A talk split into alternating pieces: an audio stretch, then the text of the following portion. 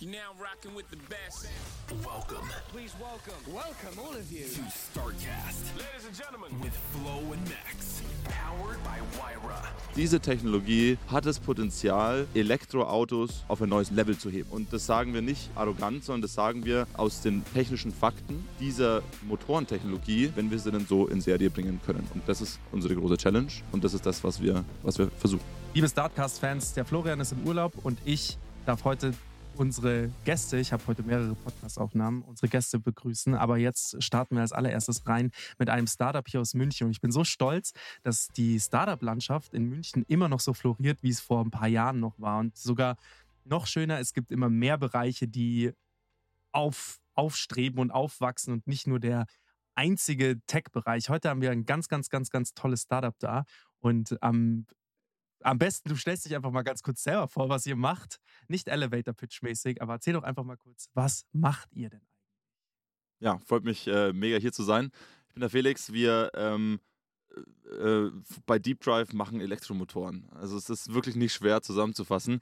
Ähm, wir haben eine neue Motortechnologie entwickelt, äh, mit der man Elektroautos viel effizienter macht und viel billiger. Ähm, weil sie einfach weniger Energie brauchen für die Strecke, die sie das Auto antreiben und ähm, weil sie viel billiger in der Produktion ist. Und das ist, was wir tun. Wir arbeiten mit vielen großen Automobilherstellern zusammen, um dieses Produkt auf die Straße zu bringen. Also, zurückgesprungen. Billiger mag der Deutsche erstmal. Das, das hört der Deutsche erstmal gerne. Da schlägt das Schwabenherz in jedem von den Deutschen groß äh, äh, hoch. Und wenn wir jetzt auch mal springen zu Schwaben, dann können wir ja auch mal gucken, was sagen denn, also welche, welche, welche Automobilkonzerne sind es denn, mit denen ihr schon zusammenarbeitet? Also wir arbeiten aktuell mit acht der zehn größten Automobilhersteller der Welt zusammen. Also wirklich äh, super intensiv durch die Bank durch. Und du musst dir vorstellen, ähm, wie du schon sagst, ja, gerade in der Automobilindustrie, Kosten sind das Wichtigste. Weil wenn du ein Fahrzeug 50, 100, 500.000 Mal pro Jahr baust und dann sparst du auch nur 100 Euro pro Fahrzeug. Ja, oder dann Centbeträge teilweise. Richtig, richtig. Dann macht es einen riesigen Unterschied für diese Automobilhersteller. Ja. Und äh, wir kommen die Ecke, um die Ecke und sagen, ähm, Autos werden 20% effizienter durch unsere Antriebe. Echt jetzt? Heißt, ähm, du kannst mit selber Batterie 20% weiterfahren oder bei selber Reichweite eine 20% kleinere Batterie einbauen. Und es ist so ein großer Kostenhebel, dass es echt große Wellen in der Automobilindustrie schlägt. Und das sorgt eben dafür, dass äh, die ganzen großen Automobilhersteller mit uns arbeiten wollen. Ist es nicht so, dass sogar man sagt, die Batterie ist das Schwerste in einem Auto und am meisten, das, was am meisten ähm, Energie zieht, ist natürlich das Gewicht, also die Masse. Das bedeutet, umso kleiner die Batterie, desto leichter das Auto, desto mehr Reichweite hast du tendenziell auch. Korrekt, korrekt. Das ist so eine Spirale nach oben. Und die Batterie ist das, was den ähm, Autobauern am meisten Kopfzerbrechen ähm, äh, macht. Weil auf der einen Seite sind heutige Batterietechnologien oft sehr ähm, äh, umweltschädlich. Da sind Materialien drin, die du äh, nur aus bestimmten Ländern äh, sourcen kannst. Ähm, die Batterien sind teuer, die Batterien sind schwer, die Batteries, Batterien sind leicht entflammbar. Das sind alles Themen, die nicht gut sind. das klingt auf jeden Fall alles ziemlich chaotisch. Genau. Und wenn du dann um die Ecke kommst und sagst, hey, unser Antrieb sorgt dafür, dass du viel kleinere Batterien verbauen kannst, dass du dir Batterie sparst oder auch, dass du neue Batteriechemien, also neue Batteriezelltechnologien einsetzen kannst, die einfach äh, ja, mehr Platz brauchen, ähm, aber dadurch, dass unser Antrieb effizienter ist, äh, eingebaut werden können in Fahrzeugen. Ähm, das sorgt dafür, dass wir, dass wir viele dieser Vorteile aushebeln. Springen wir mal nochmal ganz zum Anfang zurück. Wie macht ihr das denn eigentlich? Weil ich meine, das klingt alles unglaublich toll, aber wie macht ihr es? Rein technisch, rein. Wie geht das? Also ich meine, das ist, ich finde das immer fantastisch, wenn äh, Leute zu uns in den Podcast kommen und dann quasi qua- ihre Lösung präsentieren und dann bin ich eben nochmal stolzer, dass sowas dann halt nicht in, weiß ich nicht, in den USA ähm, erfunden wird oder nicht in, in den asiatischen Räumen erfunden wird, sondern hier bei uns in München. Wie habt ihr das gemacht? Ja, das, da, da, da muss ich zurückspringen, zehn Jahre. So. Wir haben uns kennengelernt im Gründerteam ähm, im Rahmen des studentischen Motorsportteams der TU München. Aha. Musst dir vorstellen, 80 Studenten, ähm, gibt 500 Teams weltweit. Äh, 80 Studenten an der TU München setzen sich ein Jahr lang zusammen, schreiben nur ganz wenige Klausuren und äh, schlafen in der Werkstatt und bauen elektrische Rennautos. No way. Ähm, und nehmen dann an der Formula Student teil, ja, wie die Formula One, nur, die, nur für Studenten, die Formula Student. Ähm, und äh, fahren dann in Hockenheim, Silverstone, Michigan, Australien Rennen gegen, gegen, gegen die ganzen anderen Teams. Tatsächlich ist äh, jetzt gerade während der Aufnahme wieder der Wettbewerb in Hockenheim vom aktuellen Team, den aktuellen Studenten. Und äh, wir Gründer waren damals sozusagen in der Teamleitung des Teams der TU München. Das war 2013, 14, 15 in dem Bereich.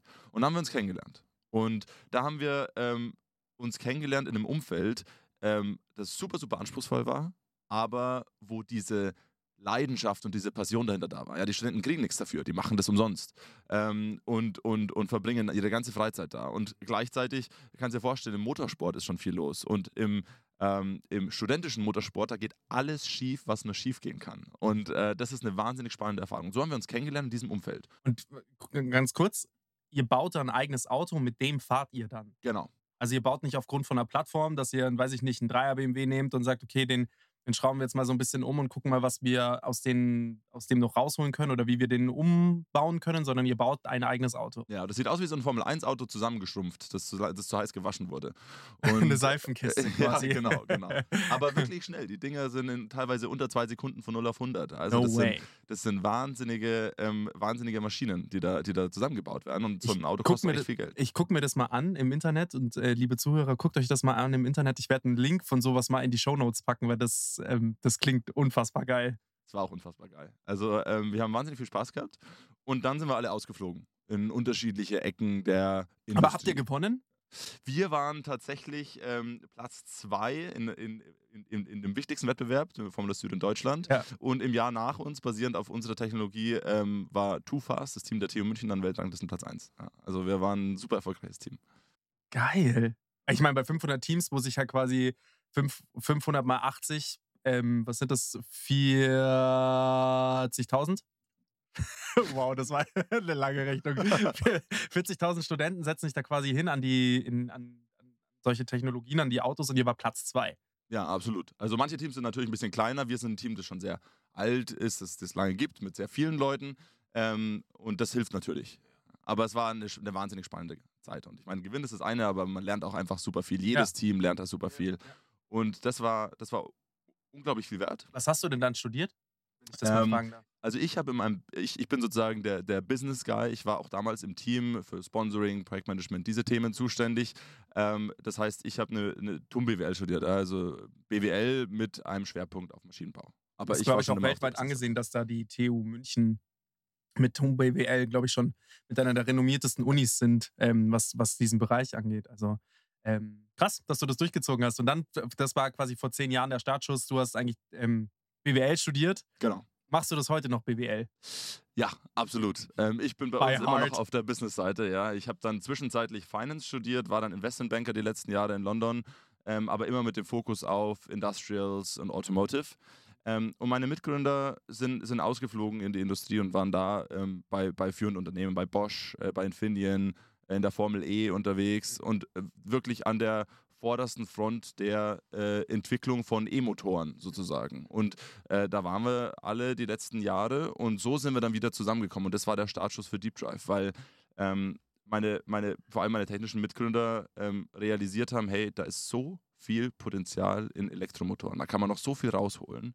Äh, und dieses Potenzial liegt auf dem Tisch. Aber um das umzusetzen, um das zu realisieren, muss man risikofreudig sein, muss man dynamisch sein, muss man schnell sein und ähm, muss man Dinge anders machen außerhalb von Startup-Bürokratie. Das ist natürlich in so einem Bereich wie Automotive, sagen risikofreudig und schnell. Ich glaube, dass ähm, also die, die Autos, die die, die, die, die die Automobilindustrie produziert, ist vielleicht schnell. Mhm. Aber wie die Änderungen umsetzen ist nicht schnell. Absolut. Also das braucht ja manchmal wirklich Jahre, wenn nicht sogar Jahrzehnte, bis die sagen, okay, wir bauen, wir machen jetzt mal was und das gerade auch mit dieser E, ähm, mit diesem E-Antrieb oder Wasserstoffantrieb, das hätte ja schon viel früher ein, Einzug finden können hier in Deutschland. Das hätte schon viel früher, aber das ist halt, das ist ein ganz anderes Topic, das brauchen wir gar nicht aufmachen. Ähm, nur ich glaube halt, wir sind da schon in sehr starren ähm, Gefilden unterwegs in, in, Deutschland. Da hat Covid viel dazu beigetragen. Da hat Fridays for Future viel dazu beigetragen, dass, dass da jetzt ein Wandel stattfindet. Da hat aber auch viel diese, das, was du eben vorher beschrieben hast, mit schneller, günstiger ähm, und leichter. All diese Themen sind natürlich auch Argumente dafür, dass sich das jetzt endlich, dass sich das endlich verändert hat. So, zehn Jahre zurückgesprungen, ähm, ihr hattet quasi diese, diese Challenge, ihr habt das gemacht, habt euch ein Jahr lang eingeschlossen, hattet dann die, das Auto, seid dann da Zweiter geworden und dann seid ihr ausgeflogen. Wie kam es dann, dass ihr gesagt habt, okay, wir treffen uns jetzt wieder und bauen jetzt E-Motoren? Das ist ja jetzt auch nicht der nächste Sprung. Absolut nicht, absolut nicht. Und das hat dann auch eine Weile gedauert. Zusammengefunden haben wir uns wieder Anfang 2021, also sieben, acht Jahre später.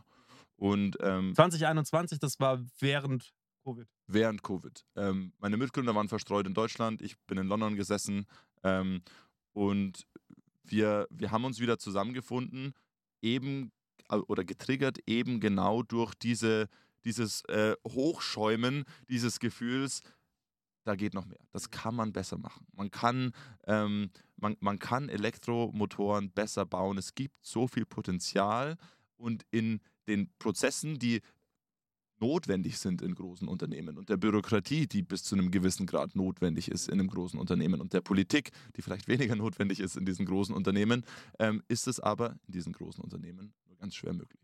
Und deswegen haben wir gesagt, wir machen das einfach selber. Wir holen uns die Experten, wir holen uns die, die, die schlauen Leute, die das vorher beim Bosch und ähm, beim Conti und sonst wo gemacht haben. Ähm, wir nehmen uns, uns die, weil wir kennen die, ja, wir haben ein super gutes Netzwerk und wir geben und wir stecken die alle in ein Umfeld von Dynamik, Sachen auf die Straße bringen. Und ich, ich finde immer diese Metapher ganz schön. Du kennst sicher dieses Bild von den beiden Gehirnhälften. Ja? Die eine ist äh, passionate, leidenschaftlich, äh, kreativ, die andere ist, genau, die andere ist ähm, professionell, kühl, rational. Und so ein bisschen ist, auch, ist es auch die Essenz von Deep Drive. So. Wir, wir haben die letzten vielen Jahre Großserienerfahrung gesammelt. Wir wissen, was wir tun. Wir wissen, wo wir herkommen. Wir wissen, wo wir stark drin sind. Und wir wissen, wie man solche Produkte in Großserien industrialisiert. Und gleichzeitig haben wir aber immer noch diesen Motorsport-Spirit in uns. Von damals, vom Studententeam. Dinge anders machen, Dinge neu machen und einfach auf die Straße bringen, kostet. Das ist ja, glaube ich, auch euer, ähm, wenn man das mal so sagen kann, euer insgesamt euer Antrieb. Dinge anders machen. Ich, ich glaube, wir hatten ähm, ich weiß nicht, wann wir diese Folge ausstrahlen, aber wir, wir, hatten die andere Folge, wird auf jeden Fall schon ausgestrahlt sein und wenn nicht, tut es mir auf jeden Fall leid. Wir hatten auf jeden Fall den Ex-CMO von Nike da. Geiler Typ. Ähm, der auch gerade davon viel erzählt hat, dass man sich, wenn man gründen möchte, dass man sich immer quasi nach dem Warum fragt, also warum gründe ich und dass man dieses Warum niemals verliert. Dass das ja immer der Startantrieb war, der erste Dominostein, der umgefallen ist. Und das ist ja bei euch auch so. Dieser erste Dominostein war der vor zehn Jahren, der umgefallen ist. Und das ist eine coole Geschichte, die man erzählen kann. Aber wenn sie halt auch so wahr ist und man sagt, okay, das ist wirklich der Startpunkt, hingesprungen zu zehn Jahren später, dass man halt sagt, okay, jetzt sitzen wir hier und diskutieren über genau das, verlieren den ersten Dominostein nicht, aber die 100 anderen, die runterfallen, sind halt eben auch wichtig. Man darf nur den Anfang nicht vergessen. Man darf sich da in diesen, in diesen Dschungel dessen, was so auf einen eintröpfelt über die Jahre, darf man halt den Anfang nicht verlieren. Und das finde ich toll, dass das bei euch immer noch genauso ist.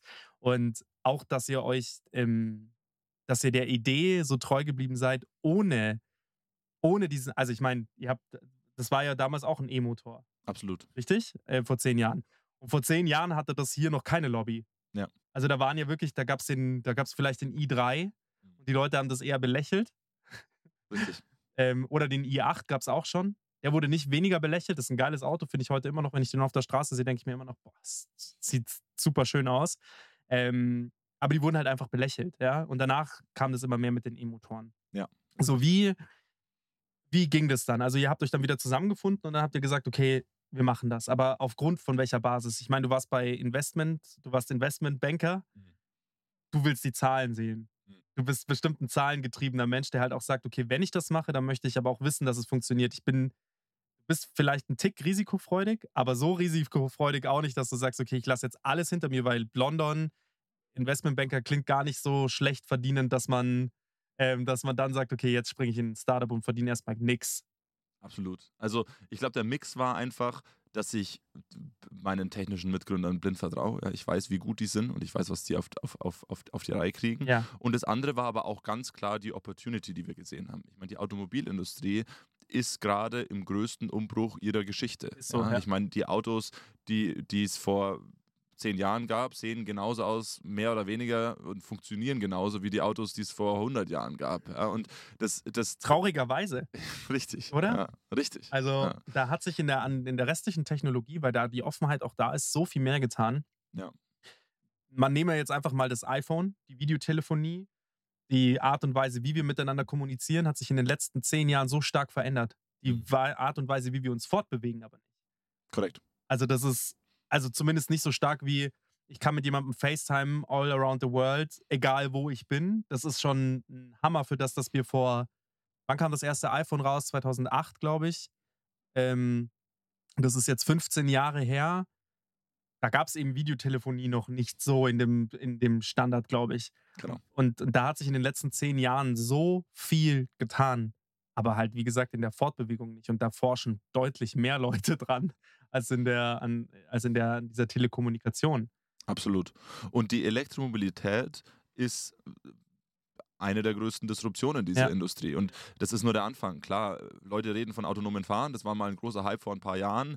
Das ähm, wird jetzt immer, wird jetzt, sag ich mal, wieder ein bisschen zurückgestellt. Leute haben realisiert, das dauert noch ein kleines bisschen länger. Aber auch das kommt bald. Gut, aber das hat ja nichts mit dem, mit dem E-Motor per se zu tun, oder? Das hat erstmal wenig mit dem E-Motor zu tun, Ja. aber, und jetzt wird es äh, wird's, wird's ein bisschen technisch, der E-Motor erlaubt es natürlich, dadurch, dass er so kompakt und, und leicht ist, auch eine Integration ins Rad. Ja, dass der Motor nicht mehr unter der großen Motorhaube sitzt, sondern ähm, beispielsweise im Reifen des Fahrzeugs. Ja, das sind dann zwei Motoren in jeweils einem Reifen.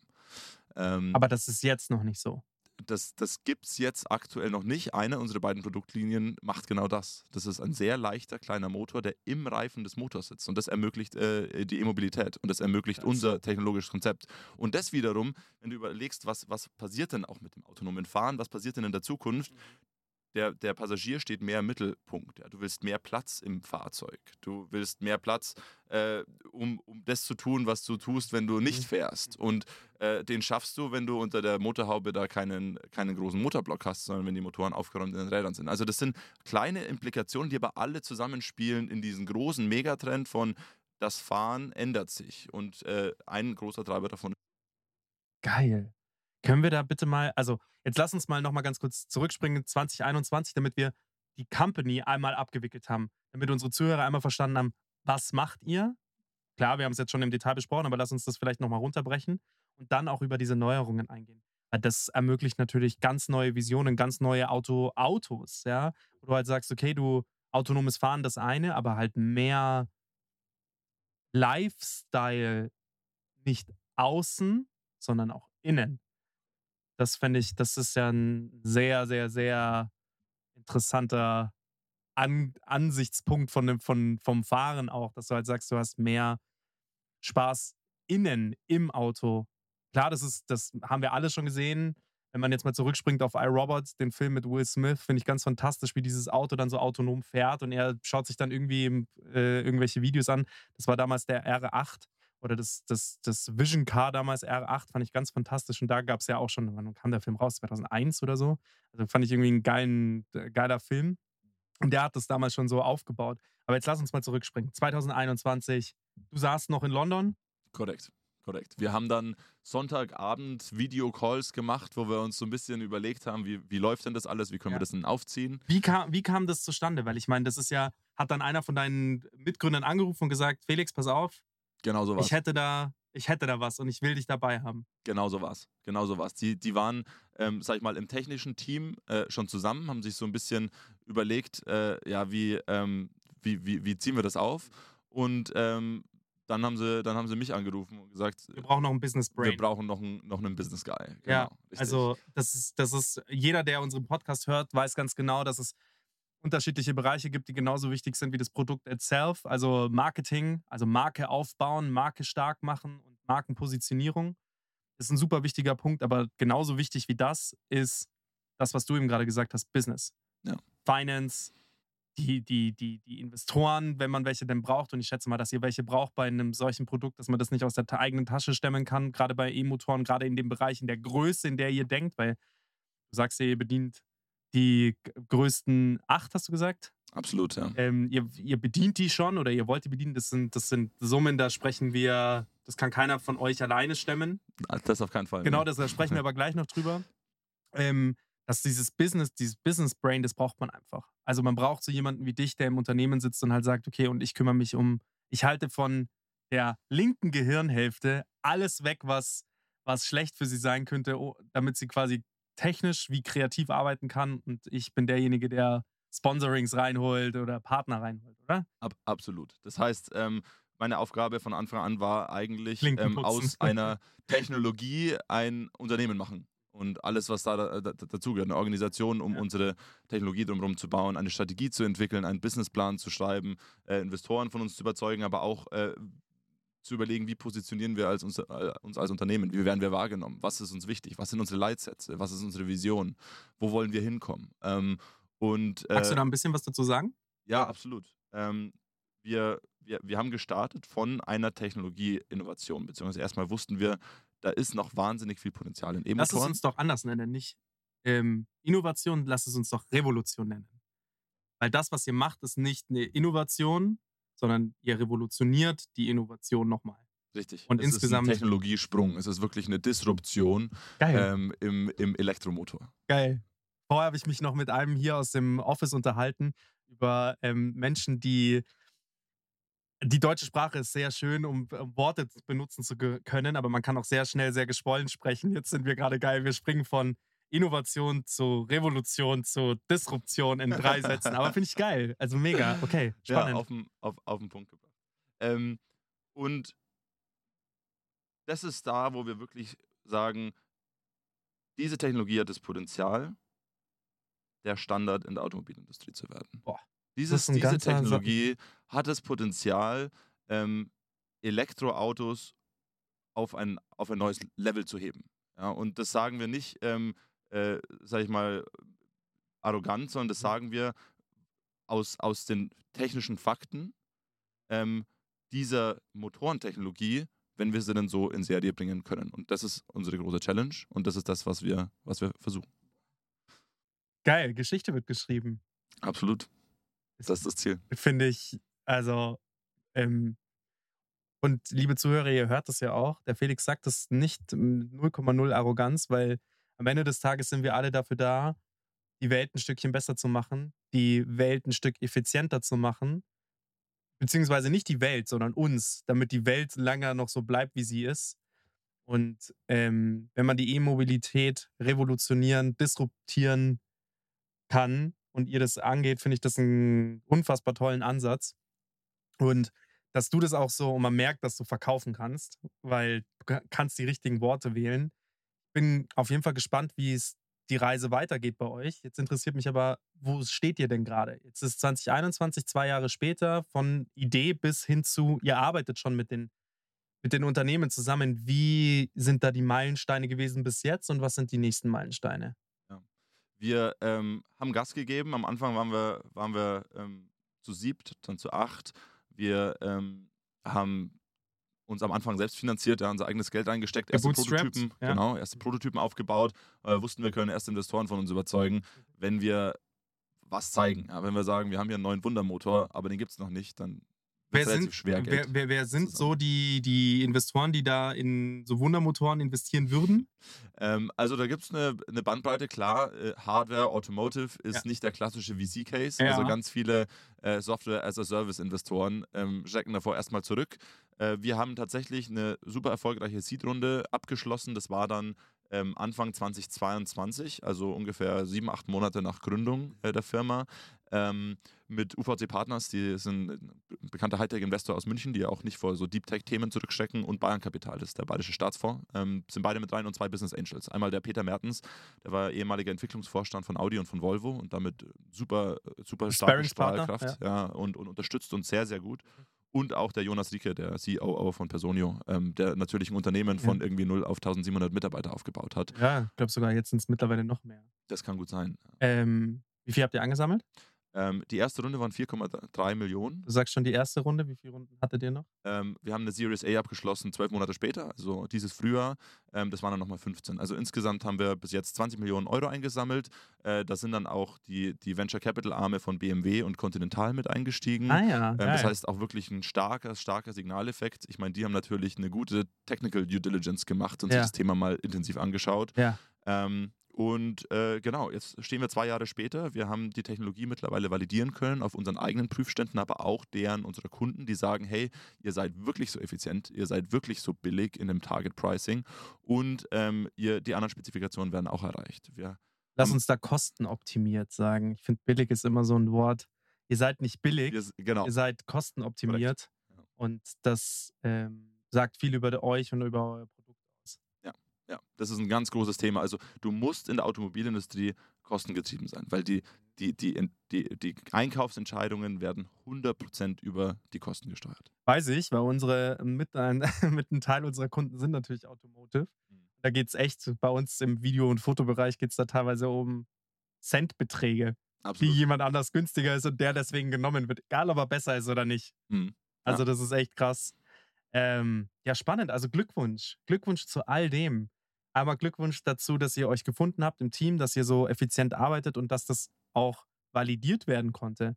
Wie geht's jetzt weiter? 20, ähm, dieses Frühjahr habt ihr die Series A abgeschlossen, sagst du. Wie geht's jetzt weiter? Genau.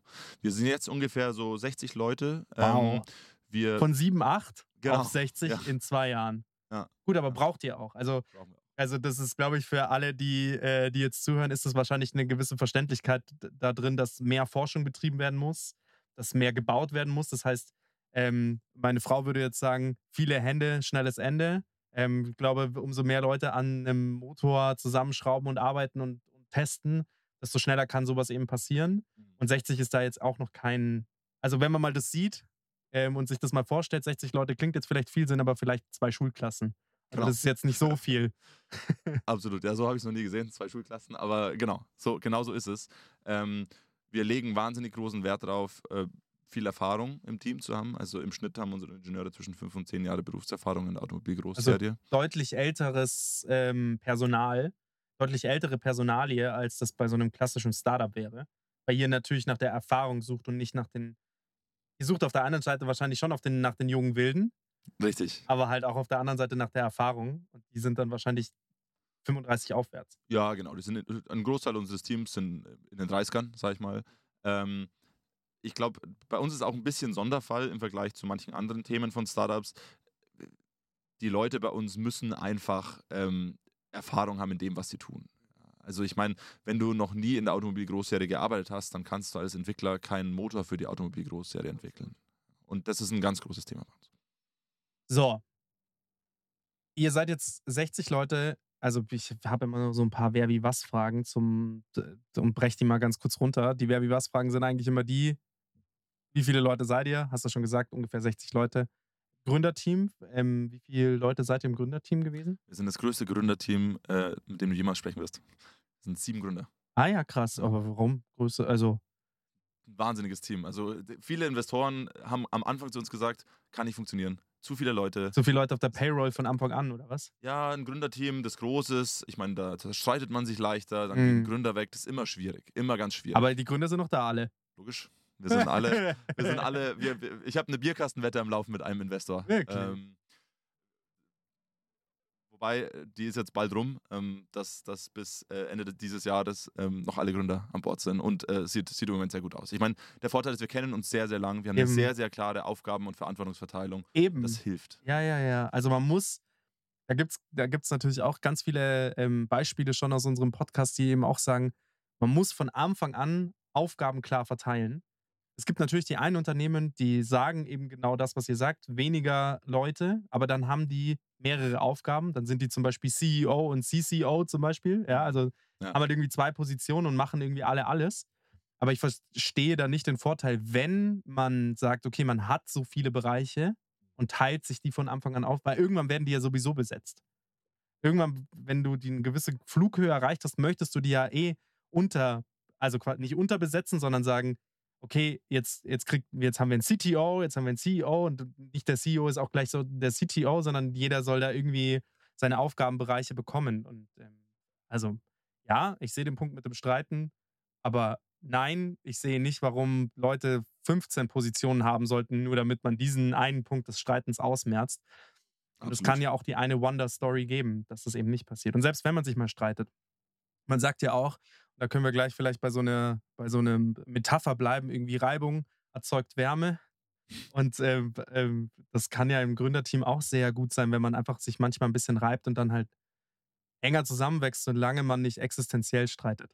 Absolut. Und das, äh, für uns ist das ein, ein Riesen-Asset, dass wir so ein starkes Team sind. Ja. Erstens, weil was wir tun, ist Hochtechnologie. Das heißt, du brauchst von Anfang an die absoluten Spezialisten an Ja. Bord.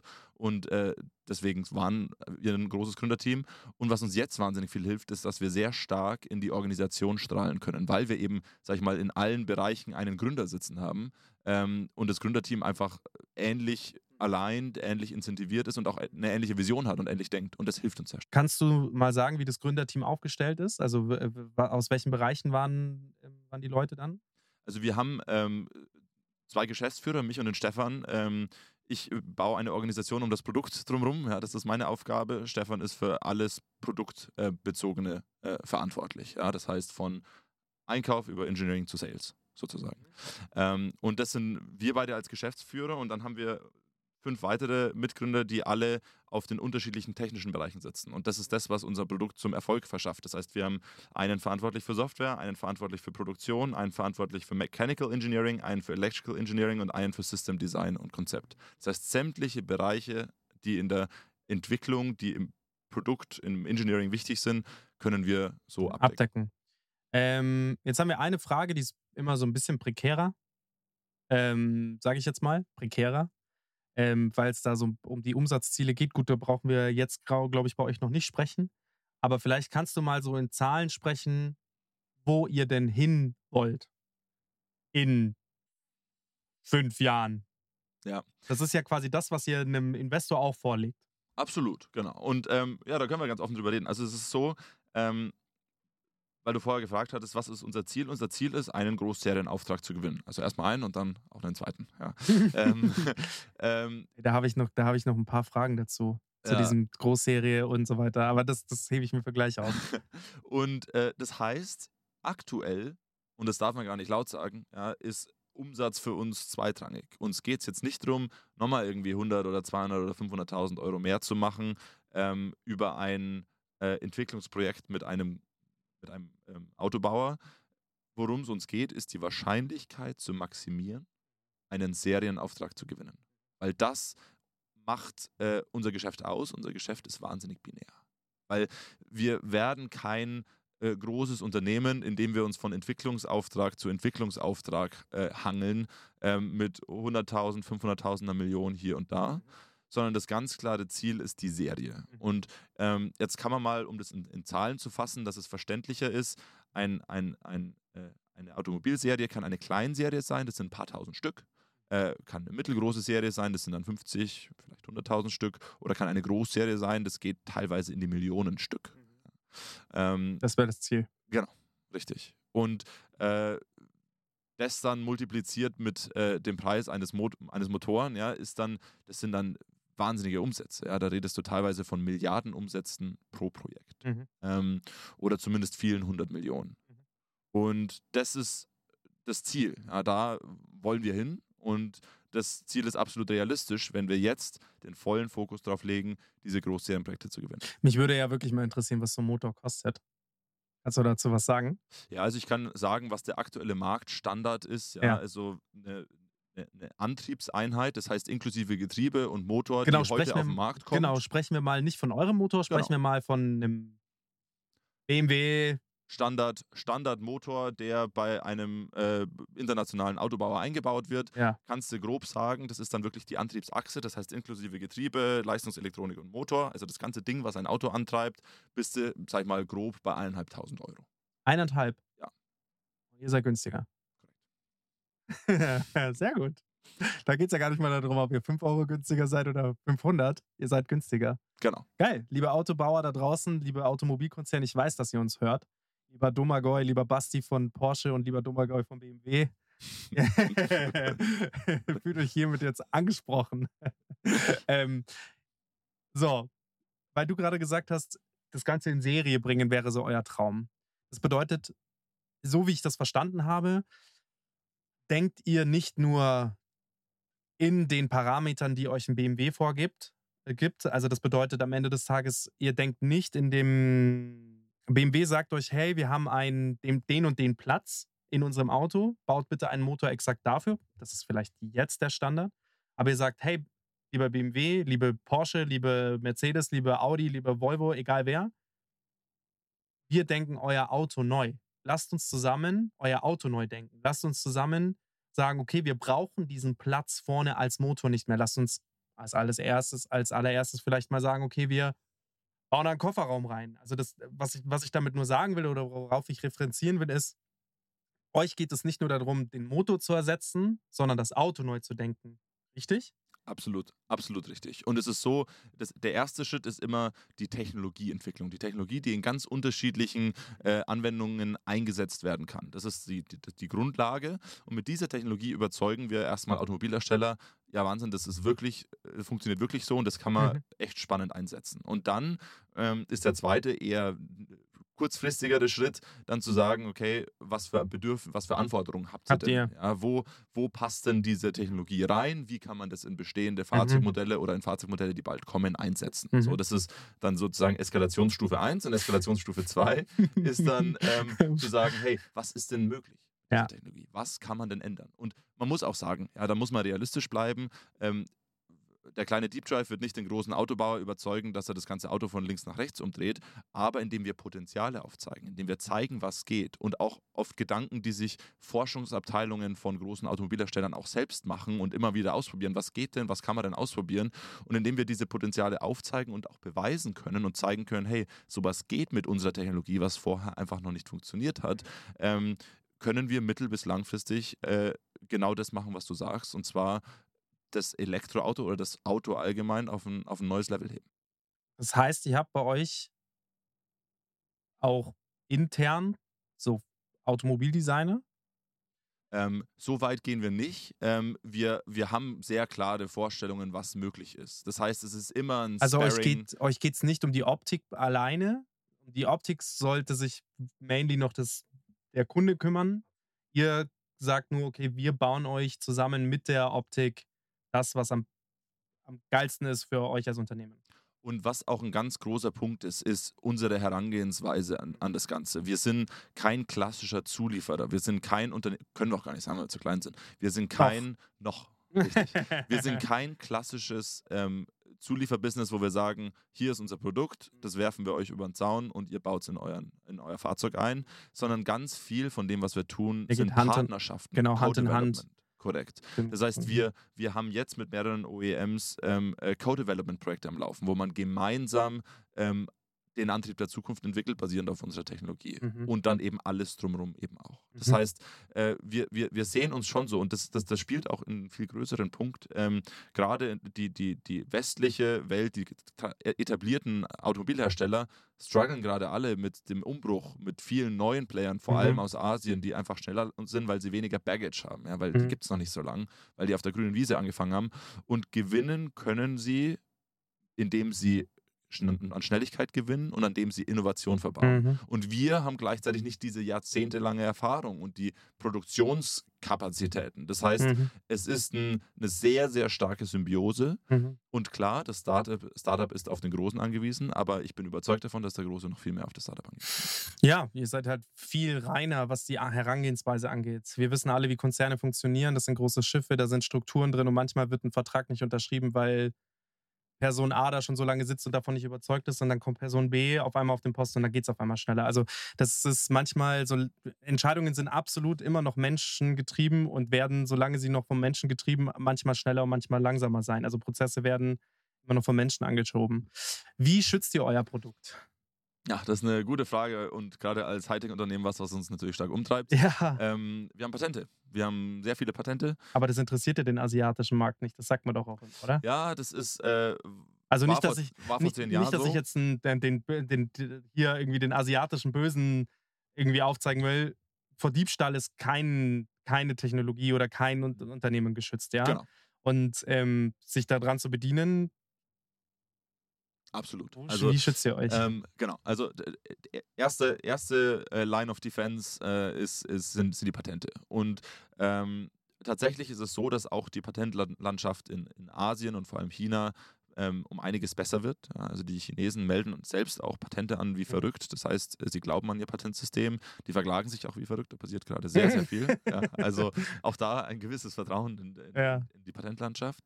Ähm, das heißt, es, es, es ist was, was funktionieren kann. Vor allem ähm, ist es so, dass die chinesischen Autobauer mittlerweile globale Autobauer werden. Das heißt, sie liefern überall hin. Und die können vielleicht ein Patent verletzen für Fahrzeuge, die sie in China verkaufen. Aber wenn sie dasselbe Fahrzeug in Europa ver verkaufen wollen und tatsächlich das Patent verletzen, dann wird das schwierig. Ja, das heißt, ja, es ist äh, bei weitem kein hundertprozentiger Schutz und ja, äh, alle, auch die Westler, werden äh, oder versuchen jetzt schon die Patente so schnell wie möglich zu umgehen. Das heißt, Patente verschaffen dir erstmal nur einen Vorsprung. Das ist unsere erste Line of Defense. Patente, die aber auch sehr stark sind. Wir haben geometrische Patente, das heißt ganz klare geometrische Features, die einfach schwer sind zu umgehen. Äh, wir haben Systempatente, das heißt, äh, ein Drittel unseres Entwicklungsteams ist, äh, sind Softwareentwickler. Ähm, da äh, passiert viel auf der Algorithmusseite. Das äh, ist natürlich auch was, was irgendwo schützt. Wenn man den Motor genauso nachbaut, aber nicht unsere Leistungselektronik und Motorsteuerung hat, dann funktioniert dieser Motor nicht. Wie viel hat das gekostet, so diese Patente anzumelden? Das klingt nicht günstig. Ja, es geht tatsächlich, also grob kann man sagen, pro Patent ähm, für die deutsche Anmeldung zahlst du 5000 Euro Mhm. ähm, und dann in jedem weiteren Land nochmal ungefähr 5000 Euro. Das heißt grob, ähm, für, für alle wichtigen Regionen, wo wir es anmelden, sind wir bei 30.000 Euro pro Patent. Also, Wie viele Patente habt ihr angemeldet? ähm, aktuell sind wir bei acht oder neun und davon sind die ersten vier mittlerweile erteilt. Also auch wahnsinnig schnelle Erteilung, was den Neuheitsgrad Also so ungefähr 300.000 Euro reingesteckt, plus die Zeit, die natürlich dafür aufgegangen ist. Krass, aber das ist äh, nur Super mal, wichtig. Ja, super wichtig, aber nur mal als Summe, weil das ist halt so ein Beiposten, der einfach mal, du weißt, also wir alle wissen, wie, wie schwer man 300.000 im Jahr verdienen kann und ähm, oder sich 300.000 verdient und äh, dass man das einfach mal so als Summe versteht und unsere Zuhörer auch verstehen, dass das notwendig ist, um seine, sein Produkt zu schützen, dass man das aber auch auf dem, auf dem Konto haben muss, um sowas überweisen zu können, weil sonst sagt das Patentamt, ja, dann halt nicht Absolut. muss, dann muss man da halt der Schnellere sein. Ja, geil. Also nochmal, ich bin ganz begeistert von all dem. Ähm, jetzt wäre so unser nächsten Fragenblock, unser nächster Fragenblock würde sich so ein bisschen um diese ganze Investorenrunde drehen. Das hast du aber schon bestens beantwortet. Plant ihr noch eine weitere Runde? Absolut. Ja, also wir werden äh, eine weitere Finanzierungsrunde abschließen. Ziel jetzt dieser Phase ist wirklich erste Serien-Commitments zu bekommen. Das Mhm. heißt, dass ein Automobilhersteller sich herstellt und sagt, ähm, wir wollen den Deep Drive Motor in unserem äh, neuen Modell. Mhm. Und äh, das ist der Proofpoint, ähm, auf den wir abzielen, um dann Hab- eine neue Runde zu raisen. Habt ihr da so euch ein Ziel, einen Zeitrahmen gesteckt, ab bis wann das passieren soll?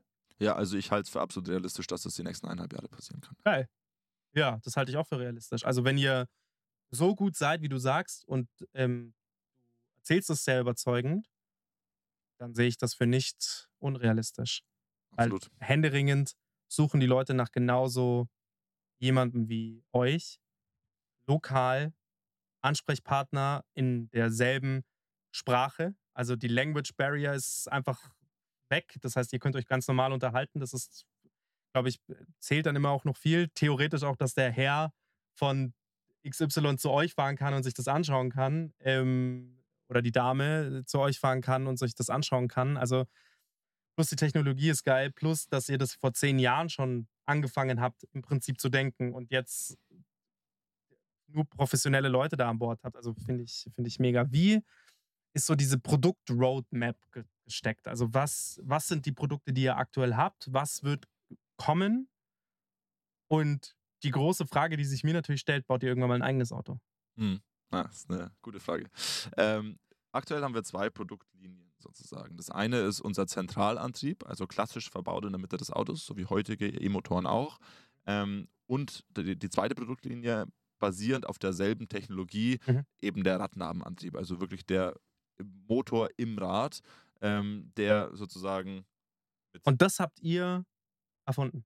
es gibt, äh, nein, es gibt äh, verschiedene Unternehmen, die das schon länger probieren, tatsächlich, äh, und das werden dann viele Leute rauskramen. Äh, das erste Mal vor 100 Jahren, äh, 1902 hat Ferdinand Porsche einen Motor mit Radnabenmotoren, äh, ein, ein, ein Fahrzeug Aber wie geil ist denn diese. Geschichte bitte? Also Porsche, wenn ihr zuhört, diese Geschichte, die, das ist doch, und jetzt funktioniert's. Absolut. Und ähm, es, gibt, es gibt schon ein paar Fahrzeuge mit Radnabenmotoren, die sind aber allen in Kleinserien. Das Problem ist an, an heutigen Motorenkonzepten immer, dass die Motoren sehr teuer werden, weil du brauchst ja dann zwei davon pro Achse, Mhm. ja, nicht nur einen in der Mitte, sondern in jedem Rad einen. Und äh, sie sind einfach sehr schwer. Und wenn du sehr viel Gewicht ins Rad packst, dann ist Mhm. es fahrdynamisch extrem schwierig, weil Mhm. das Gewicht natürlich nicht gefedert ist und bei jedem Schlag gleich nach oben und nach unten schlägt. Mhm. Ähm, und wir lösen das durch unsere Technologie so ein bisschen, indem wir einfach sehr leichte Motoren haben, die äh, gleichzeitig sehr kostengünstig sind. Und das ermöglicht den Einsatz von E-Motoren im Rad. Und das ist sozusagen ähm, diese zweite Sparte. Und man muss sagen, ich bin überzeugt davon, dass in den nächsten zehn Jahren äh, jetzt nicht der Großteil der Fahrzeuge Radnabenmotoren haben werden, Mhm. aber es ist ein wahnsinnig spannendes Segment, Mhm. das stark wächst, ähm, mit viel Potenzial gerade für, für, für bestimmte Use Cases. Und dadurch, dass es da so wenig Competition gibt, sehen wir das als einen super spannenden Markt für uns, auch weil da Absolut. ist Marktanteil absolut. Absolut. Ja, das ist halt über diesen Tellerrand hinausschauen, die Mobilität, die Antriebsweise anders zu denken. Ja. Ist, es ist ja auch nie gesagt, dass man nicht sagt, hey, man, man baut irgendwann mal dieses Perpetuum mobile. Man baut diesen Motor ins Rad und lässt die Batterie im Rad wieder an, aufladen durch das Rad, durch die Bewegung. Genau das passiert schon. Ah ja, Du kannst äh, elektrisch bremsen, Rekuperation nennt sich das Ganze, ja. und dadurch die Energie, die Bremsenergie wieder zurückspeisen in Antrieb. Das ist äh, natürlich, hat beides mal einen Wirkungsgrad, Ja. also einen, ein Also ich merke das, ich fahre, Es ich, ist kein ich, Perpetuum mobile, Ja, aber du kannst damit Energie wieder zurück in die Batterie speisen. das habe ich tatsächlich bei meinem Hybrid, habe ich das schon, aber das ist jetzt noch nicht so ergiebig. Also Genau. ich bremse dann einmal, dann habe ich einen Kilometer mehr, aber letztendlich ist der dann nach, keine Ahnung, 10 Sekunden fahren wieder weg. Richtig, Gefühlt. richtig. Ist es, wenn du das in ein Radnaben nennst du das, oder? Radnabenmotor? Genau. Ist es da stärker? Um einiges, ähm, weil, und da spielen wieder verschiedene Faktoren rein. Der eine Faktor ist, du hast natürlich diese Effizienz des Motors, der Mhm. geht, die geht in beide Richtungen. Das Mhm. heißt, wenn du bremst und einen weniger effizienten Motor hast, dann kannst du auch weniger Energie zurückspeisen beim Bremsen. Und ähm, je eff- effizienter der Motor, desto mehr Energie kannst du zurück, zurückspeisen. Mhm. Der zweite Vorteil ist, bei dem Radnabenmotor, das ist ein Direktantrieb. Das heißt, du hast kein Getriebe mehr. In einem Getriebe hast du immer sehr viel Verluste Mhm. ähm, was wieder auf diese Effizienz zu, zu spielen kommt. Das heißt, bei einem Direktantrieb, der im Rad sitzt, kannst du viel mehr Energie beim Ja. Bremsen wieder umwandeln Ja. in Batterieladung. Eigenes Auto? Ja oder nein? Nein. Ähm, Ich habe gezögert. Äh, ja, weil wir- du hättest schon Bock. Ich hätte mega Bock. Klar. Stell dir das mal vor. Super geil. Was wir gelernt haben, ähm, Also es ist noch nicht ganz vom Tisch. es ist fast ganz vom Tisch. Ah ja. Was wir gelernt haben, ist. Es liegt ähm, quasi schon im Mülleimer, aber es ist noch nicht äh, entsorgt d- worden. Genau, der, die Müllabfuhr war noch nicht da. Ja. Holt den Vorschlag wieder raus. ähm, nein, ich, ich, ich glaube, äh, Elektromotor an sich ist schon ein wahnsinnig komplexes Bauteil. Ja. Ähm, und was wir gelernt haben, ist, Fokus ist das mit Abstand Wichtigste. Wir müssen uns fokussieren, wir müssen rausfinden, in was sind wir wirklich gut Ja. und wie ähm, setzen wir das um, wie bringen wir das auf die Straße und wie kommerzialisieren wir das auch. Und das heißt für uns ganz klar, nicht überheben, nicht zu viele Sachen gleichzeitig versuchen. Und wenn du dir viele Unternehmen anschaust, die ähnlich sind wie wir, Mhm. dann sind sie in dem Stadium, äh, in dem wir sind oder in das wir jetzt kommen, in dieser Scale-up-Phase, ähm, oft daran gescheitert, dass sie zu viel auf einmal Mhm. Ja. Deswegen für uns, wir wissen, wo wir stark sind, wir wissen, was wir viel besser können als Mhm. andere, wir wissen aber auch, was wir überhaupt nicht besser können oder vielleicht auch schlechter können als Mhm. andere. Und das heißt für uns ganz klarer Fokus. Das heißt, Mhm. unsere Vision ist wirklich zu sagen, wir werden der dominante An äh, äh, Hersteller von Elektroantrieben für die Automobilindustrie und darüber hinaus. Mhm. Und das ist unser großes Ziel, auf das wir hinarbeiten. Ähm, was in zehn Jahren passiert, wer weiß. Ja, ich, ich, ich, ich weiß auch nicht, was in fünf Jahren passiert. Sowas Mhm. ist immer sehr schwer zu planen. Ähm, Bock hätte ich auf jeden Fall, aber ich glaube, es wäre aktuell fürs Unternehmen nicht das Richtige. Ja, gut. Lass uns doch in einem Jahr so einen Podcast nochmal ansetzen und gucken, wie sich das da verlagert hat. Was mich jetzt natürlich brennend interessiert. Wir sitzen hier in München und wir strahlen den Podcast, wann auch immer du möchtest, aus, ob wir ihn jetzt vor oder nach der IAA ausstrahlen, aber wir sitzen in München. Die Münchner haben die IAA gewonnen vor äh, drei Jahren, glaube ich, oder den Zuschlag vor vier Jahren bekommen, keine Ahnung. Vor zwei Jahren war sie das, er das erste Mal. Da gab es euch in dem Sinne zwar schon, aber da hattet ihr noch nicht so viel zu präsentieren, aber ich, ich schätze mal, dass das eine sehr, sehr, sehr wichtige Ausstellung für euch ist. Absolut. Habt ihr einen Stand und präsentiert ihr irgendwas Neues? Wir hatten tatsächlich auch 2021 schon einen Stand. Äh, das war ein ganz kleiner Startup-Stand und ähm, man kann wirklich sagen, zumindest in Bezug auf Marketing und Öffentlichkeitsarbeit war die erste IA eine der, der, der gro großen Sprungbretter für uns. Ja. Das war Wahnsinn. Das war das erste Mal, dass wir uns präsentiert haben. Mhm. Wahnsinnig viele Leute, viele Entwicklungsvorstände von, Ja. von Tier Ones und OEMs sind bei uns vorbeigekommen und haben sich das mal angeschaut, Mhm. weil eben, weil ähm, viel Interesse da war. Und es hat wirklich, es hat uns wahnsinnig viel geholfen und wir erwarten uns ähnlich viel von der IAA dieses Jahr. Ja. Äh, wir haben dieses Jahr das erste Mal keinen Startup-Stand. Das ist unsere erste Geil. Messe ähm, Scale-Up-Stand. mit einem echten Stand, wo wir zahlen wie die Großen. Äh, das, Fantastisch. äh, ich hoffe, ja, es- das, ich hoffe, ich hoffe der, Nachteil. der, der, ich hoffe, der Turnaround kommt dann. Ja, genau. Und, ähm, und wir präsentieren da zum einen unsere, äh, unseren, unseren, unsere neueste Generation des InWheel, des, des Radnabenmotors, ähm, aber auch zum allerersten Mal unseren Zentralantrieb. Den gibt es jetzt schon ähm, auf, auf, äh, im Computer seit ein paar Monaten ähm, und in Kundenprojekten auch. Aber das wird das erste Mal, dass das Ding auch wirklich in Hardware dasteht und dass man es anfassen und anschauen kann. Also man, ihr, ihr stellt den Motor aus. korrekt. Zeigt ihr auch ein Auto, das schon verbaut ist? Nee. Das wäre natürlich auch schon mal. Das, sind, das nehmen wir uns dann für in zwei Jahren vor. Absolut. Ähm, das wird wahrscheinlich schon in einem Jahr möglich sein. Ja, ja. Wir machen verschiedene Kundenprojekte mit Kunden, wo wir Das Fahrzeuge ja- aufbauen. Ja, das ist natürlich auch. Das darf man nie zeigen. Das ist immer Top Secret äh, äh, Entwicklung. Ja, gut, aber ich meine, am Ende des Tages kannst du ja sagen, du machst jetzt kein Kundenevent da draus, sondern du lädst dir halt aus einer Sparte spezifisch die Leute ein. Nur Audi, nur BMW, nur was weiß ich, lässt dir irgendwelche NDAs unterschreiben und dann machen die mal so eine Ausfahrt mit so einem Motor. So eine Driving Experience oder so. Das gibt es ja, absolut. gibt's ja schon noch und nöcher. Ja. Okay, geil. Also das heißt, ähm, dieses Jahr auf der IA, fetter eigener Stand, eigenes Produkt, steht zum Anfassen und Anschauen da. Und wie demonstriert ihr das? Also wie demonstriert ihr den Zahlen? Weil das ist ja etwas, was man nur spüren kann, wenn man es auch verbaut sieht. Ähm, da gibt es verschiedene äh, Ebenen der Validierung. Die erste Ebene ist erstmal Simulation. Geil, Simulationen sind heute geil. schon Ja, mega, also mega, mega gut. Und das wird angenommen. Das bedeutet, ein Unternehmen lässt sich von euch eine, eine Simulation zeigen und die sagen, okay, aufgrund der Simulation, das könnte wirklich funktionieren, jetzt bauen wir es. Genau, also es ist nicht so, dass sie sagen, jetzt glauben wir es blind, aber es Mhm. ist schon so, dass sie sagen, wenn wir die Simulationsparameter zeigen und so weiter, dass sie sagen, okay, das könnte wirklich funktionieren. Die zweite Validierungsebene ist der Prüfstand. Ja, das heißt, du packst sie auf so einen Motorenprüfstand, da drehst du die und dann Ja. kannst du schon fast alle Spezifikationen wirklich validieren. Mhm. Ähm, und wenn sie auf dem Prüfstand waren, dann sind wir wirklich an dem Punkt, dass die meisten äh, Kunden oder alle Kunden sagen, hey, boah, das, das Ding kann was. Und dann Mhm. sind sie überzeugt davon. Und die dritte Validierung ist dann eben im Fahrzeug. Da geht es dann weniger um die Funktion Mhm. der Technologie und können wir diese Effizienz wirklich erreichen.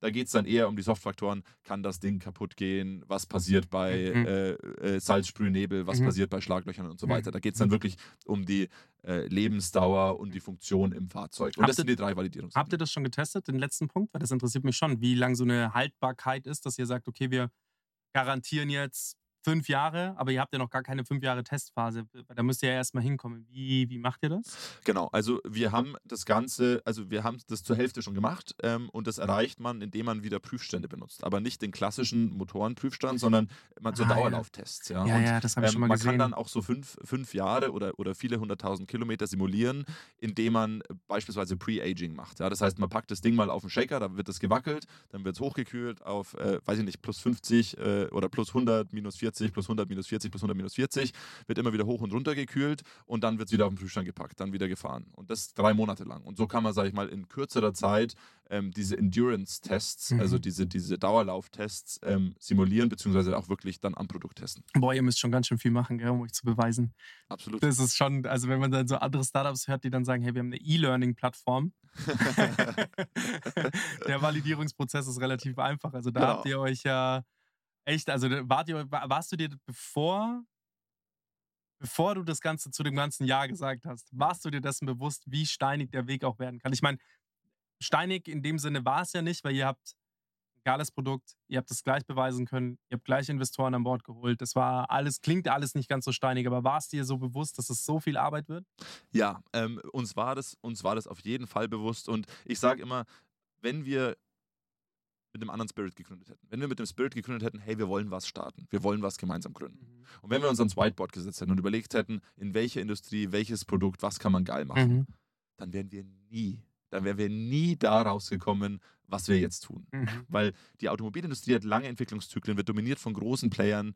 Ähm, du hast auch lange Sales-Zyklen, du Mhm. hast wahnsinnig schwierige Produktvalidierung, du musst dich an Qualitätsmanagement halten. Das ist ein riesen Thema. Ja. Und äh, deswegen war es für uns äh, klar, wir, wir machen das aus, wir sind absolute Überzeu Überzeugungstäter. Wir Mhm. machen das aus Überzeugung. Wir machen das, weil wir einen Technologiesprung haben, der Mhm. wirklich eine, eine Veränderung in der Industrie verursachen kann. ja. Und ähm, wir machen das, weil wir uns ein Team holen, das sowas vorher schon gemacht hat. Und weil das Potenzial, wenn wir denn diesen langen, harten, steinigen Weg schaffen, riesig sein kann. Mhm. Du hast Serienprojekte über viele hunderttausend Stück, die laufen mal fünf, sechs Jahre durch. Du hast eine hohe Revenue Visibility, ja, sage ich jetzt als Finanzler. Du ähm, hast, du kannst ein sehr starkes, nachhaltiges, großes Business aufbauen. Das ist kein Pump and Dump, was wir hier machen Mhm. können. Aber äh, der Weg dahin ist sehr, sehr hart. Aber ähm, ich glaube, wir alle, und dafür, da spreche ich jetzt nicht nur fürs Gründerteam, sondern fürs erweiterte Team, ähm, wir haben da wahnsinnig Bock drauf. Mhm. Und das erfordert eine gewisse Art Mindset, Mhm. dass du sagst, das wird vielleicht das Härteste, was wir alle äh, in unserem Leben ähm, äh, professionell zumindest äh, But gemacht it's worth haben. it. But it's fucking worth it. Geil. ähm, magst du mal so aus den letzten drei Jahren, aus den letzten zwei Jahren erzählen, wie der, wie der Weg für dich war? Uns interessiert sehr und auch vor allem unsere GründerInnen und unsere MacherInnen, die uns zuhören, interessiert natürlich auch der Weg dorthin. Du erzählst es gerade und du erzählst es sehr positiv und der Spirit ist da und ich finde das unfassbar. Aber es werden ja nicht nur die geilsten Sachen passiert sein, sondern du wirst auch bestimmt an Stellen gekommen sein, wo du gesagt hast, boah, das hat, darauf hat mich mein Angestelltenleben noch nicht vorbereitet. Ja. Gibt es so ein, zwei Punkte, wo du sagen würdest, hey, das habe ich anders erwartet und habe ich dann so und so gelöst und bin dann stärker da rausgekommen? Also so, ich würde mal sagen, es geht da gar nicht um Steine, die dir in den Weg gelegt wurden, sondern eher so Learnings aus den letzten zwei Jahren. Ja, für uns war ein ganz großes Thema, und das hatte ich vorher schon angedeutet, dieses, dieses Scoping. So, was, was tun wir eigentlich? Mhm. Und ähm, ich, ich glaube, man hört es auch so ein bisschen raus. Wir sind, unser Ziel ist es nicht, den nächsten Mittelständler aufzubauen, sondern wir, wir, wir, wir träumen groß ja, und wir haben ganz, ganz klare Ziele, die da liegen. Wir wollen ein großes, nachhaltiges, starkes Technologieunternehmen aufbauen. Und was am Anfang eine ganz große Challenge war, die, die, die, die, die wir hatten, war, äh, wie scopen wir das Ganze? Mhm. Bauen wir ein Auto? Bauen wir eine Fahrzeugplattform? Also nicht nur den Motor, sondern wirklich den ganzen Unterbau. Bauen wir nur den Motor? Und das war was, wo, wo, wo sehr schwierig war, diese Balance zu finden zwischen wir träumen groß, wir haben klare Ziele, wir haben die starke Vision, Mhm. aber was ist wirklich umsetzbar? Mhm. Weil auch ein, einen Zulieferer von Elektromotoren wie einen Bosch mit vielen Milliarden Euro Umsatz aufzubauen, ist eine Riesen-Challenge. Das heißt, es Mhm. ist schwer zu differenzieren, Mhm. wie groß ist, kann die Challenge sein, die ich vor mich setze. Ja. Und das war ein ganz großes Thema. Wir hatten zwischenzeitlich tatsächlich den Plan, eine ganze Fahrzeugplattform zu bauen. Weil wir sagen, wenn wir unser Motor in die Räder packt, dann können, sind wir die Einzigen, die eine komplett modulare, flache Fahrzeugplattform bauen können, auf die man alles draufbauen kann. Und für ein halbes, dreiviertel des Jahr und sogar im ersten Fundraise war das die Story, mit der wir in den Markt gegangen sind. Ja. Und ähm, wir haben tatsächlich einen Fahrzeugprototypen aufgebaut in den ersten Monaten. Das haben wir auf der letzten IAA ausgestellt. Und äh, der steht auch heute noch irgendwo bei uns in der Halle rum. Und ähm, für uns war das, äh, war das dann ein ganz großes Learning, ähm, über die Zeit herauszufinden, das geht nicht. Das kriegen wir nicht hin. Und das könnten wir versuchen und wir könnten uns da noch zwei Jahre dran klammern und wir könnten damit vielleicht auch Geld einsammeln. Aber am Ende würde das nicht oder nur sehr unwahrscheinlich erfolgreich werden. Mhm. Weil es so eine Challenge ist, weil es so komplex ist und weil der Markt auch ein ganz anderer ist. Mhm. Und das war für uns dann so, ein- oder vor allem für mich dann ein ganz krasses Learning, dieses Gefühl dafür zu bekommen, hey, wir müssen ambitioniert sein, wir müssen risikofreudig sein, aber nicht auf Teufel komm raus. Ja, es Mhm. gibt ein Limit. Und dieses Limit, ähm, dies, dies, dies, dieses Equilibrium, das muss man, das muss man irgendwo finden. Und wo hast du es gemerkt daran? Also war, hast du es an dir selber gemerkt oder hast du es am Team gemerkt oder hast du an irgendwelchen Parametern festmachen können, dass es das jetzt nicht ist? Ja, das waren ganz viele Fa- Fa- Faktoren und gerade am, am Anfang als Gründer ist eine große Qualität, dass man mit ganz vielen Leuten redet, dass man Feedback aufnimmt, aber dass man gleichzeitig auch zu sich steht. Weil du hörst, Mhm. wenn du mit ganz vielen Leuten redest, die ganze Zeit, das kann nicht funktionieren. Und du musst lernen zu differenzieren zwischen, das kann wirklich nicht funktionieren. Ja. Und äh, das ist wieder nur jemand, der einfach risikoaverser ist Ja. wie du. Und das ist ganz, ganz schwierig.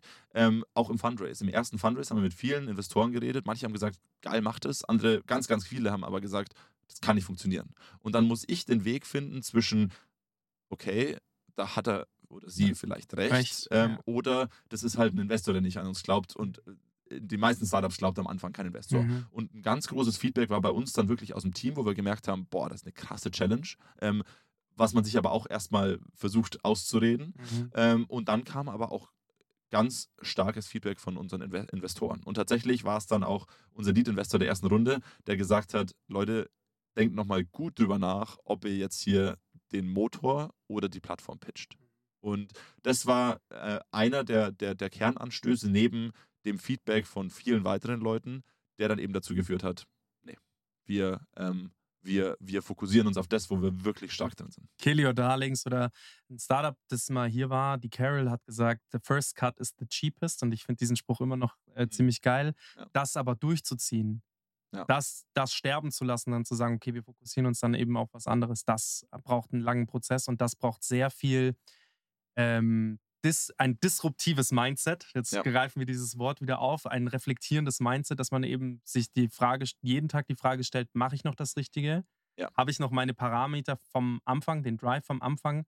Hat mein Team auch immer noch diesen Spirit und denselben Bock, wie wir alle am Anfang hatten? Ist das Produkt, das wir verfolgen, immer noch, immer noch im Kern dasselbe? Ja. Sehr stark.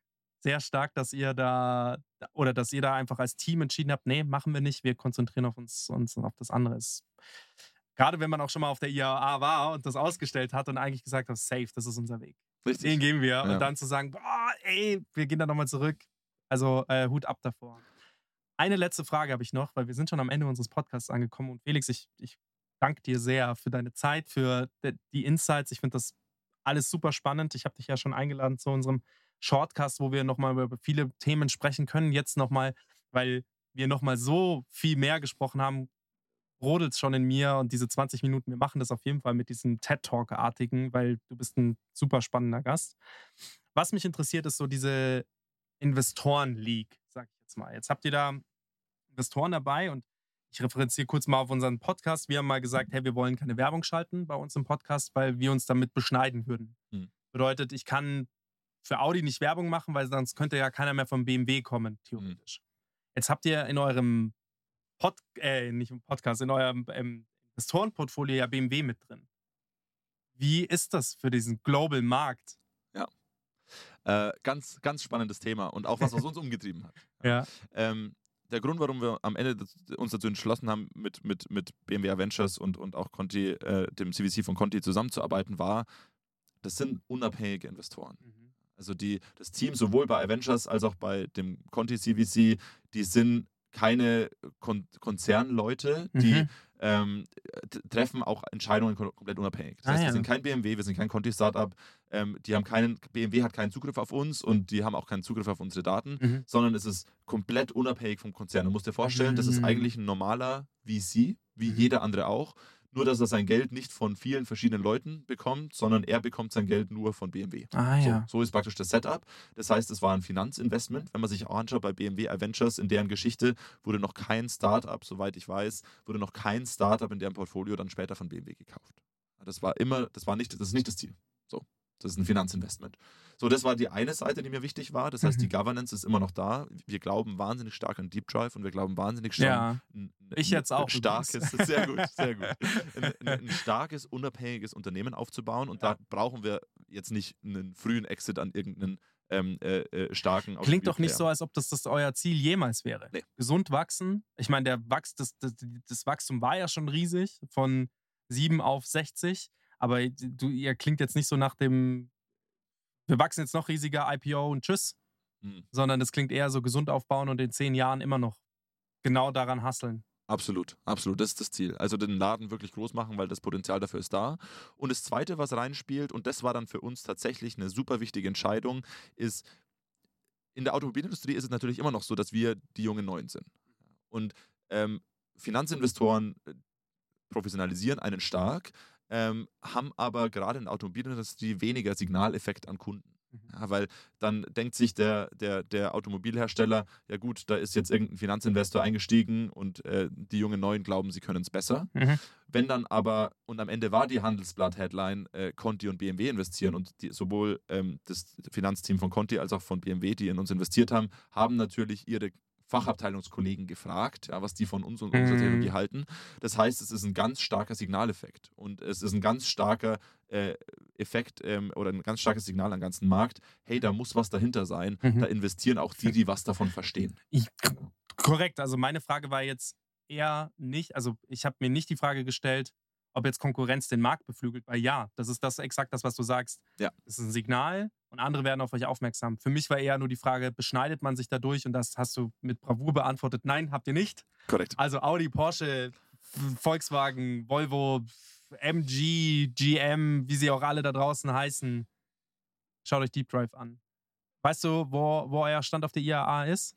Äh, in der Halle B, aber das schicke ich dir nochmal, das kannst du in die Shownotes packen. Das packe ich in die Shownotes. Felix, vielen, vielen, vielen, vielen Dank, dass du da warst. Ich habe Bock, in einem Jahr nochmal zu sprechen und hiermit die herzliche Einladung, ähm, euch zu verfolgen und am besten, ähm, dass wir jetzt quasi jährlich einmal sprechen, weil ich finde das so spannend. Automobilmarkt treibt natürlich, wie sagt man immer, die Deutschen sind die Automobilbauer und Mhm. deswegen treibt es diesen Markt um. Ich glaube, hier in Bayern haben wir alle so ein bisschen diese Automobilspritze bekommen und deswegen sind wir alle so ein bisschen Automotive getrieben. Ich finde das so geil und ich finde das so spannend, dass diese Technologie eben hier bei uns vor der Tür passiert und nicht im fernen Osten oder im, im, im fernen Westen. Also ähm, sau spannend und vielen Dank, dass du als Gast da warst. Danke, hat Spaß gemacht. Ja, sehr. Vielen Dank. Ciao, ciao. Thanks for listening to this episode of Startcast with Flo and Max, powered by Wyra.